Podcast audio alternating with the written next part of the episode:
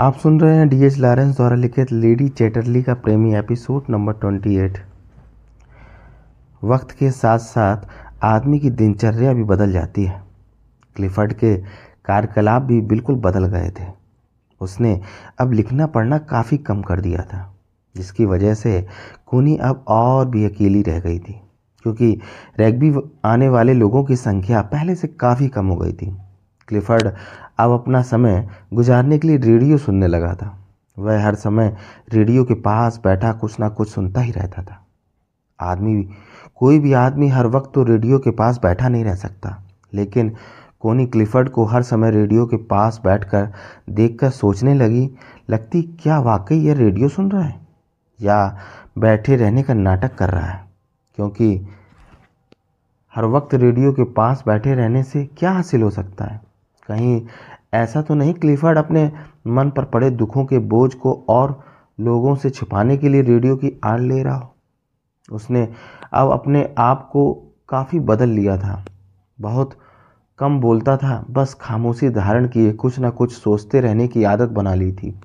कोनी को अब क्लिफर्ड से घृणा सी होने लगी थी, क्योंकि हर वक्त वह कल्पना के सागर में डूबा रहता था।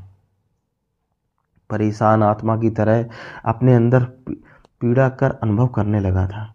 उसके होठों की खामोशी और चेहरे पर फैली उदासी उसे दीपक, दीमक की तरह खोखला किए चली जा रही थी। रैगबी के चैटरली महल में कोई भी उसकी पीड़ा को नहीं समझ सकता था। कोई नहीं जानता था कि उसके अंदर कभी न खत्म होने वाला एक ऐसा गम पल रहा है जिससे बचने के लिए वह घुला जा रहा था। अंदर से पूरी तरह खोखला हो चुका था। यह गम था कोनी को छोड़कर चले जाने का। कोनी की बहन हिल्डा न जाने क्यों उसके पीछे पड़ी हुई है।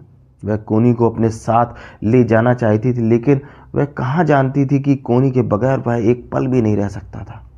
वह कोनी को खुश रखने के लिए हर संभव प्रयास करता था। कोनी ने क्लिफर्ड से झोपड़ी की चाबी हासिल कर ली थी। चाबी लेते हुए उसने क्लिफर्ड से एक बार फिर पूछा था, डार्लिंग, क्या तुम वाकई चाहती हो कि मैं किसी सब गैर मर्द के संसर्ग में आकर माँ बनूं और चटर्ली वंश को उसका वारिस दूँ? ज़रूर चाहता हूँ, लेकिन एक शर्त पर ही तुम माँ बनने का सपना पूरा कर सकती हो। कोई मेरे और तुम्हारे बीच दीवार न बने। दीवार? कैसी दीवार? कोनी ने साफ़ साफ़ शब्दों में पूछा। दीवार या दरार दोनों में से कुछ भी समझ लो। जो भी हम दोनों को अलग करने का कारण बनेगा, मैं बर्दाश्त नहीं कर सकूँगा। और यह भी संभव हो सकता है कि आने वाले कुछ दिनों में हमारा ही कोई बच्चा हो जाए। कोनी चौंक कर उछल पड़ी और घूर कर क्लिफर्ड की ओर देखने लगी, जैसे उसने कोई अनहोनी बात कह दी हो। इस बात को कहने से पहले मैं जानता था कि तुम हैरान हो जाओगी, लेकिन मैंने झूठ नहीं कह रहा कोनी मुझे विश्वास है कि मेरा पौरुष फिर लौट सकता है।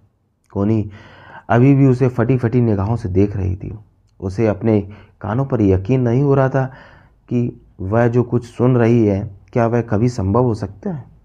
बड़ी कठिनाई से वह अपने आप को नियंत्रित करके बोली, इसका मतलब है तुम मेरे बच्चे को पसंद नहीं करोगे? यह बात तो मैं तुम्हें पहले ही बता चुका हूँ कि बच्चा होने पर मुझे कोई आपत्ति नहीं, मगर उस बच्चे की वजह से हमारे घरेलू संबंधों पर कोई असर नहीं पड़ना चाहिए। एक बच्चे की खातिर मैं तुम्हें खोना नहीं चाहती, कोनी। चाहता कोनी? कोनी को लगा जैसे वह किसी साधारण आदमी से नहीं, बल्कि किसी पागल से बातें कर रही है। क्या एक अपंग नकारा पुरुष का पौरुष कभी लौट सकता है? इन मर्दों को न जाने अपने बारे में इतनी गलत फहमी क्यों हो जाती है? जो चीज़ अपने पास है नहीं, हमेशा हमेशा के लिए ख़त्म हो चुकी है, उसके बारे में आशा रखना एक पागलपन नहीं तो क्या है? यह बात क्लिफर्ड नहीं बोल रहा था, बल्कि उसके अंदर बैठे मर्द की फितरत बोल रही है। दुनिया का कोई भी आदमी यह जानते हुए कि वह पौरुष रहित है, अपनी पत्नी को शारीरिक सुख नहीं दे सकता, फिर भी गैर आदमी की बाहों का मज़बूत सिकंजा अपनी पत्नी के गिर्द सहन नहीं कर सकता।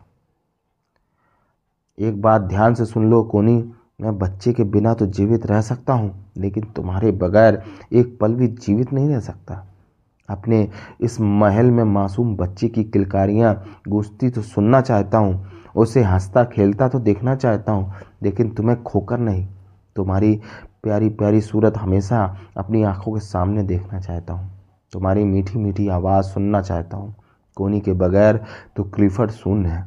तुम मेरे अस्तित्व की आधारशिला हो। तुम्हारे बगैर तो मेरा अस्तित्व ही मिट जाएगा, क्लिफर्ड ने कहा।